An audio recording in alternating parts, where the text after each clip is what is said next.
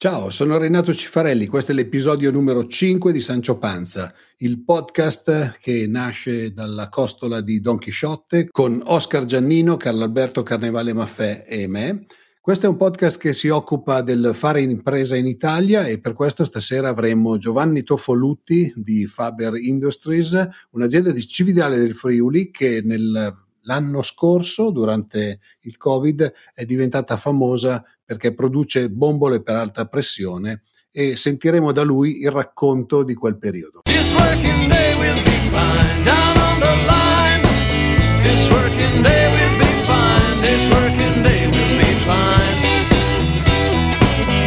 Ciao Giovanni, buongiorno. Oggi con noi Giovanni Toffoluti di Faber, è un'azienda che produce soprattutto bombole, che è di Cividale del Friuli. L'ho invitato perché è un'azienda che era andata sui giornali nel periodo del Covid e sui telegiornali anche. Ciao Giovanni. Ciao Renato e un saluto a tutti i tuoi ascoltatori. Siamo qua perché a me interessava approfondire l'azienda di Giovanni fa anche bombole per l'ossigeno e c'è stato un periodo quindi in cui teoricamente l'azienda doveva chiudere, teoricamente l'azienda doveva produrre di più bombole per ossigeno e eh, nello stesso periodo si diceva che le bombole mancavano. Cosa è successo in quel periodo Giovanni? Sì, innanzitutto Renato la, la Faber ha sempre prodotto anche bombole per ossigeno medicale mondiale, pur essendo questo un segmento di nicchia. Quello che giustamente tu ricordavi, come noi un po' tutti avevamo seguito le notizie in diretta per capire se il nostro codice ateco rilevava o meno in chi poteva rimanere aperto, ecco, di fatto nel nostro caso, pur non, eh, non, non avendo il codice ateco per rimanere aperti, producendo, potendo produrre ecco, bombole per ossigeno medicali, di fatto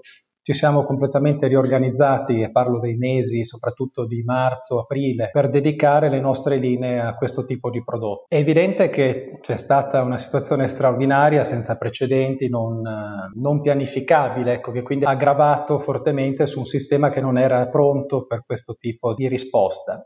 Il problema quindi era una carenza importante di bombole e una mancanza organizzativa. Quindi noi di fatto ci siamo messi a disposizione per cercare quindi di produrre sui tre turni utilizzando le nostre linee per quanto era possibile fare. Poi il, i materiali erano, li avevate in casa oppure avete dovuto anche correre dietro ai materiali? No, ecco, per quanto riguarda i materiali no, quelli di fatto erano già nel nostro, nei nostri stabilimenti, semplicemente sono stati dirottati su, su questo tipo di prodotto che usa le stesse tecnologie, le stesse linee per poter produrre altrimenti prodotti dedicati ad altri settori. Quindi poi siete andati, io mi ricordo, ti avevo visto in televisione in quel periodo lì perché poi c'era stato la cosa che mancavano le bombole per l'ossigeno in giro, anche se poi credo che sia stata una cosa principalmente del primo momento perché immagino che poi si siano fatti gli impianti aggiornati negli ospedali dove c'erano veramente sì, consumi alti. Di sicuro c'era un, tema, un forte tema organizzativo operativo a monte, il,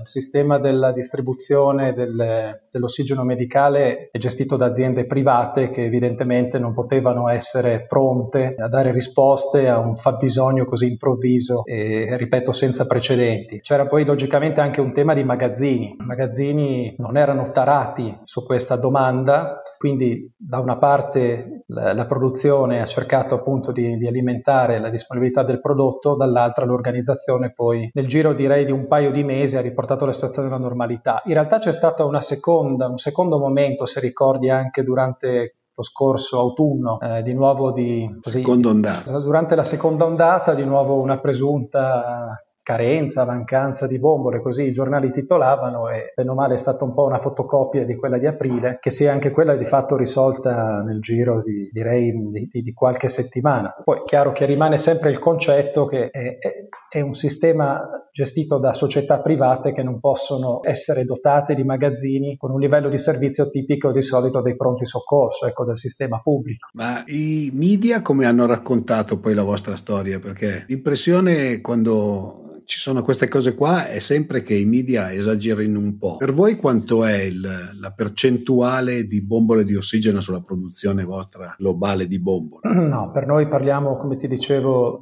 in un anno normale eh, incide, incide, meno del 6% del nostro fatturato. Ecco, è evidente che l'anno scorso questo ha avuto un'incidenza molto molto più forte, ma mh, parliamo altrimenti comunque di un settore che per noi è, è di nicchia e eh, più in generale di una gestione che, ripeto, non era sicuramente strutturata per dare una risposta a un tipo di, di fenomeno, di, di fabbisogno del genere. Quindi alla fine poi, come al solito, sono grandi problemi di logistica questi che si vanno ad affrontare perché naturalmente ricordiamo che il trasporto delle bombole d'ossigeno, la bombola è comunque ingombrante perché la bombola è ingombrante di per sé essendo un contenitore e quindi se ne trasportano relativamente poche all'interno, all'interno di un camion e oltretutto poi quando sono cariche di ossigeno immagino che non è che si possa fare dei camion completi molto grandi pieni di bombole di ossigeno. No, hai, hai, assolutamente ragione, cioè, di fondo è un tema organizzativo, logistico e alla tua domanda se poi i media hanno esagerato, ah, insomma direi che sicuramente c'era, eh, c'era una, un'esasperazione, ecco, che poi i media l'hanno amplificata. Ecco, non ho ancora visto misure che vogliono, come dire, portare nelle case degli italiani o negli edifici delle bombole d'ossigeno così come ci sono per l'antincendio, ecco, quindi posso solo dedurre che evidentemente il problema non è così serio come lo è per il rischio incendi. Beh, anche perché poi nel, nel, frattempo immagino che gli ospedali si siano ristrutturati, perché poi da quanto ho letto, dal punto di vista poi veramente industriale, il vero problema è che gli impianti degli ospedali non erano strutturati per avere così tanti reparti dove c'era un consumo di ossigeno molto elevato e le bombole quindi sono servite probabilmente temporaneamente per cercare di tamponare mentre facevano gli impianti aggiornati. No, no, certamente, ecco. Poi c'era sicuramente l'anomalia nell'uso ecco, del prodotto che di norma ha dei fabbisogni proprio diari di ossigeno molto inferiori rispetto a quelli che il Covid viceversa ha, ha, ha riscontrato nei pazienti. Anche su questo in realtà determinati aggiornamenti ecco, dell'infrastruttura, come noi bene o male ci siamo forse su questo spesi, cercare di dare un messaggio costruttivo, per esempio nell'aumentare le pressioni di esercizio, quindi proprio per aumentare il contenuto di ossigeno all'interno dello stesso recipiente, Ecco, anche su questo stiamo ancora aspettando di capire se poi ci saranno sviluppi o meno. Ad oggi non ci sono. I regolamenti, quindi i famosi regolamenti. Senti, invece parlando di altre cose, visto che questo podcast è dedicato a chi fa impresa, eh, la vostra è un'azienda che è in forte crescita da un sacco di anni. Hai voglia di raccontarmi in che mercati lavorate? Perché poi siete un'azienda fra le più importanti del vostro settore, se non sbaglio. Sì, l'azienda è di fatto da 50 anni progetta, produce e collaudo recipienti per gas ad alta pressione, quindi operando in tutti quei settori di mercato in cui è richiesto uno stoccaggio di gas ad alta pressione. Opera di fatto in due grandi mercati, quello energetico eh, legato all'uso del metano, biometano o idrogeno, quindi parliamo di gas sempre più utilizzati come fonti alternative proprio da un punto di vista energetico, anche rivolte all'autotrazione. E l'altro segmento è quello invece industriale, quindi Parliamo di gas tecnici, medicali che abbiamo appunto commentato, gas alimentari, antincendio. Corrispondono diciamo, a esigenze di mercato completamente diverse rispetto alle prime. Il mercato energetico è un mercato in questo momento sotto i riflettori, alla luce appunto della, del New Green Deal, quindi di, questa, di questo enorme argomento messo in agenda di fatto dalla politica. E, ehm, e che vede l'idrogeno soprattutto, ma anche i gas rinnovabili, diciamo come il biometano, come dei soggetti indicati per poter appunto dare un contributo alla decarbonizzazione della nostra economia, della nostra società. Anche sull'idrogeno, se non sbaglio, ci sono grandissimi problemi di logistica, di trasporto e cose di questo genere. La bombola per l'idrogeno, scusa l'ignoranza, ma non è il mio settore, è fatta diversa da altre bombole, nel senso che avendo delle sue caratteristiche ha delle caratteristiche diverse come bombola oppure va sulle vostre linee standard, diciamo così? No, di fatto va, la complicazione dell'idrogeno è che ha, è un gas molto più rarefatto, per esempio rispetto al metano, quindi di conseguenza richiede pressioni più alte. Di, di norma parliamo di dalle due alle tre volte di più per cercare di avere poi una, una, un'efficacia analoga. Le tecnologie sottostanti sono le stesse, è evidente poi che proprio per tenere conto delle pressioni più alte, del fatto che il gas sia più rarefatto, quindi molto più esposto a possibili leakage, devono tenere conto quindi di, chiamiamole finiture e perfezionamenti ecco, in corso sul, sulla, sulla, progettazione e produzione del prodotto. Sì, Le bombole poi possono essere in acciaio, eh, sono quelle sicuramente più note a tutti, o in materiale composito, quindi rivestite di norma da, da fibra di carbonio. Eh, anche voi qui, lavorate anche quindi già con la fibra di carbonio sulle bombole? Sì, sì, eh, noi fino da, dalla fine degli anni Ottanta abbiamo cominciato a usare le, le, fibre applicate ad anime d'acciaio, quella volta erano per i bus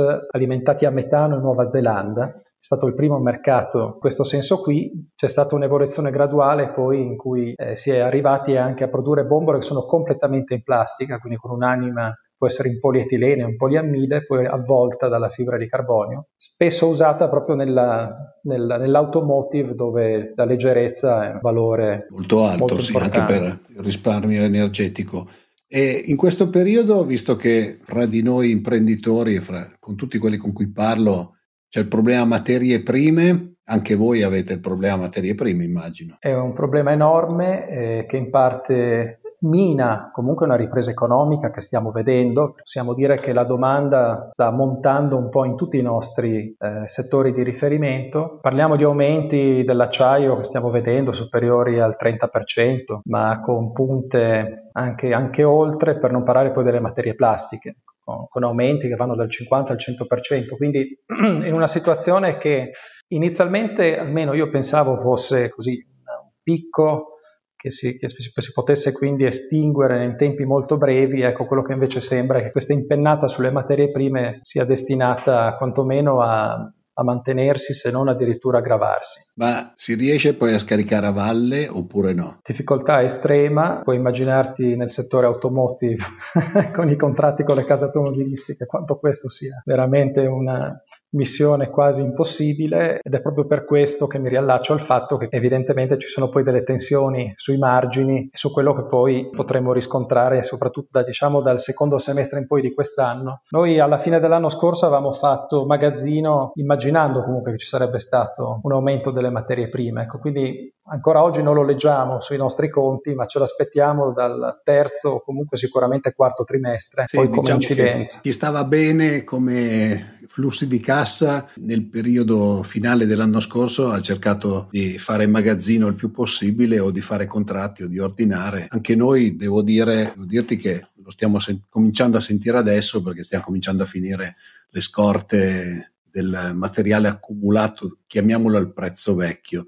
E anche se hai i contratti e gli ordini, molto spesso capita, non so a voi, che il fornitore ti dica sì, ma io a quel prezzo lì non te lo do e quindi se lo vuoi. Hai assolutamente ragione, capita anche questo, cioè al di là poi dell'accordo che può essere fatto, ci è capitato di vederlo impugnato, vuoi per causa di forza maggiore, vuoi perché la controparte non è più disposta in ogni caso e preferisce rinunciare al contratto e quindi al cliente quindi situazioni che penso che stiamo vivendo tutte. Un'altra cosa che avevamo fatto l'anno scorso era cercare di bloccare il prezzo delle energie. Sul 21, sul 22 si era creata una finestra dove effettivamente i prezzi erano favorevoli. Poi a posteriori si sarebbe sempre potuto fare molto di più.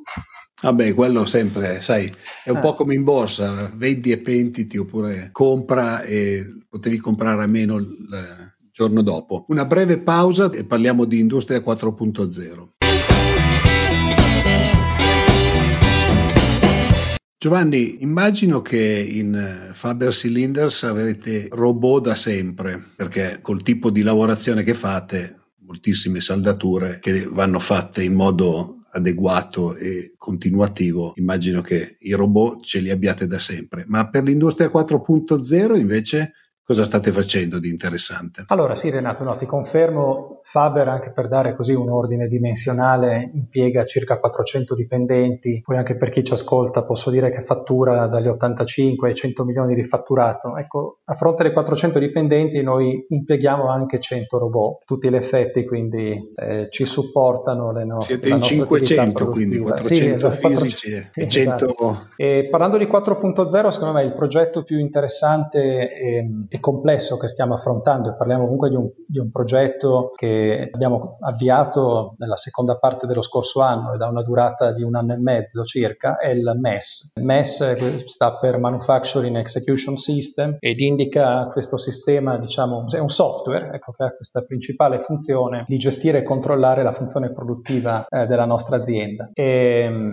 l'obiettivo è appunto di mettere in collegamento i PLC delle nostre macchine con il nostro ERP. Utilizziamo SAP fin dalla fine degli anni 90. È un progetto molto complesso che ha la finalità di arrivare a misurare quello che stiamo facendo appunto nei nostri siti produttivi e in particolar modo eh, definire i tre principali indicatori che poi compongono il KPI che si chiama OEE, che sta per eh, Overall Equipment Effectiveness, e che di fatto appunto è un, indi- è un indicatore complessivo dell'efficacia eh, delle operation della società che si basa su questi tre indicatori, uno di, che indica la disponibilità, quindi della macchina, l'altro la sua efficienza, il terzo il tasso di qualità. E la moltiplicazione poi di questi determina appunto questo, questo indicatore. Beh, tra e... l'altro poi con un lavoro come il vostro il tasso di qualità credo che sia uno dei KPI più, più importanti perché le bombole naturalmente immagino che abbiano una serie di controlli molto molto approfondita. Sì, sono soggette poi a un 100% di collaudo supervisionato da un ente terzo. Ah, eh, da un, ah, un ente terzo è addirittura. Sì, sì, sì, notificato. Sì, come l'intelligenza artificiale praticamente, che adesso ci faranno, dovrà essere collaudata da un ente terzo, secondo le nuove regole della... ad, ad oggi sono presenti fisicamente, ma vedremo anche lì se poi... Quindi questo è un progetto eh, che poi tra l'altro beneficerà del, delle nuove misure messe in piedi dal governo per quanto riguarda il 4.0 quindi di questi crediti d'imposta eh, che riguardano sia la parte intangibile, che è prevalente evidentemente in questo caso trattandosi di un software, ma anche di quella tangibile, avendo comunque una serie di, di hardware da dover mettere vicino poi per ciascun centro di lavoro. Per noi un, centro, è un progetto estremamente complesso in quanto abbiamo circa 120 centri di lavoro e circa 200 PLC che andremo appunto adesso progressivamente quindi a interconnettere per permettere appunto di raggiungere questi obiettivi. Beh, però molto interessante. Senti, invece parlando di persone, che è una delle cose su cui parlo sempre con gli imprenditori che intervistiamo a Sancio Panza, ho visto che tu in consiglio di amministrazione, pur essendo un'azienda la tua familiare, perché se non sbaglio è stata fondata da tuo padre e quindi è nata come azienda gestita da famiglie, non so se poi avete dentro dei fondi, magari avete dentro dei fondi. No, no, siamo sono le stesse fa- quattro famiglie diciamo, che mio padre mise vicino 50 anni fa per fondare la società che oggi siamo già tutti quanti alla seconda generazione. Siete tutti alla seconda generazione, però ho visto un consiglio di amministrazione con dentro degli indipendenti, cioè il, il vostro presidente alla fine non è uno che fa parte delle famiglie, è una scelta di governance che non è così comune in Italia, mi sembra. Allora, fino da, diciamo, dalla dipartita di mio padre nel 2005, quindi insomma, ne è passato di tempo, si era deciso di avere una figura terza di garanzia eh, nel ruolo del presidente. Ecco, il ruolo del presidente in questo momento è non esecutivo, ma comunque coinvolto eh, evidentemente in quella che è la, la, gestione degli azionisti e della società. Quindi risponde un po' eh, probabilmente anche al fatto che comunque eh, siamo più famiglie e un po' anche a quell'esigenza poi di identificare in una persona di, di rinomata esperienza, ecco, rinomata capacità eh, in un ruolo che è di garanzia. Ecco. ecco, oltre a questo Forse questo è ancora un altro aspetto invece più recente. Abbiamo anche portato un, un, manager esterno, un manager che era entrato nella società ad interim, quindi lavorando a progetto, che poi abbiamo assunto come dirigente, l'abbiamo portato anche in consiglio dandogli delle deleghe specifiche, che di fatto si affianca eh, appunto a me. Trattandosi quindi di un consiglio, di un presidente non esecutivo, due amministratori delegati e un altro consigliere non esecutivo che è a sua volta socio. Sì, che rappresenta diciamo gli altri azionisti praticamente. E nella vostra zona la situazione del personale com'è? Perché voi da quanto ho capito avete un'azienda che siete molte persone, ci saranno anche lavori diciamo abbastanza di basso livello, ammesso che esistano ormai i lavori di basso livello, quindi ad esempio trasporti o servizi interni, però se avete un numero di centri di lavoro di quel genere e un numero di PLC di quel genere, avete bisogno anche di personale molto specializzato. Riuscite a trovarlo visto che siete in crescita oppure è un po' come nel resto d'Italia dove ci sono molte persone che cercano lavoro ma poche persone che hanno le caratteristiche per i lavori che ci sono? No, no, hai esattamente colto il punto e noi non siamo da meno rispetto allo standard che probabilmente tu hai in mente, stiamo facendo una fatica terribile nel, nel, trovare quelle risorse nuove, chiaramente come profilazione, anche per dare appunto risposta alle nuove esigenze dell'azienda. E quindi non ti nascondo che per trovare dei manutentori specializzati meccatronici ci abbiamo impiegato tantissimo tempo, esattamente come per trovare figure diciamo da dedicare al lean, figure specializzate che sono chiaramente sempre più richieste mano a mano che anche l'industria 4.0 prende poi sopravvento nella gestione aziendale. Quindi voi lavorate poi con qualche scuola eh, o cosa state cercando di fare come tutte le medie imprese in questo momento per cercare di avere poi il personale che è necessario? Allora, per quanto riguarda lo sviluppo del prodotto, stiamo appunto cercando di collaborare con un con l'università proprio per trovare dei dottorandi con cui portare avanti dei progetti condivisi eh, quindi sui materiali parliamo in particolar modo di materiali compositi con l'obiettivo poi di, di poter coinvolgere eh, la figura e possibilmente quindi renderla parte del nostro organico. E questa è una, è una strategia che abbiamo adesso definito, altrimenti eh, devo dire, devo essere onesto, in questo momento, salvo diciamo, affidarci a diversi headhunter, non abbiamo fatto. Quindi avete anche voi la difficoltà a trovare le persone. Un'ultima cosa visto che così ci siamo conosciuti. Tu fai anche il business angel, come me, e ci siamo conosciuti così io. Tra l'altro siamo, siamo, entrati nello stesso, nello stesso, stesso periodo. Sì, sì, ci siamo sì, infatti credo. conosciuti alla riunione di, quella di presentazione. come coincidenza eh, vuole. Lo fai solo attraverso l'associazione di cui facciamo parte oppure lo fai anche fuori dalla, dall'associazione? A parte che poi magari hai anche poco tempo, come abbiamo poco tempo tutti per fare queste cose. Esattamente, questo è un po' il punto, il tempo vedo che è sempre meno, infatti eh, come avrai anche notato ci si è visti anche di meno. Eh, lo faccio principalmente con l'associazione Italian Angel for Growth di cui appunto facciamo parte. Sul territorio invece avevamo, avevo fatto con altri colleghi, sempre a noi comuni, un'associazione eh, più dedicata invece alla divulgazione della cultura dell'innovazione. L'abbiamo chiamata Unicorn Trainers, così anche in modo un po' scherzoso, con la quale riusciamo comunque ad avere così mensilmente del, degli appuntamenti di, di approfondimento, ma non finalizzati all'investimento riferimento solamente quindi alla divulgazione. Soprattutto per la divulgazione nei confronti dei giovani, immagino a questo punto. Sì, dei giovani comunque del, del territorio, della comunità, ecco, poi sfaccettata anche lì fra manager eh, piuttosto che liberi professionisti, imprenditori, eh, start-upari. Questo era un po' il,